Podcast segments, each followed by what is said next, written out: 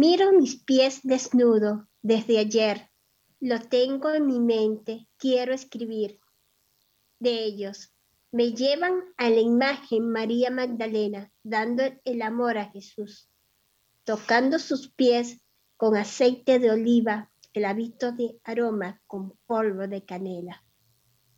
Mis pies son un misterio que guarda receta íntima bañada en aceites.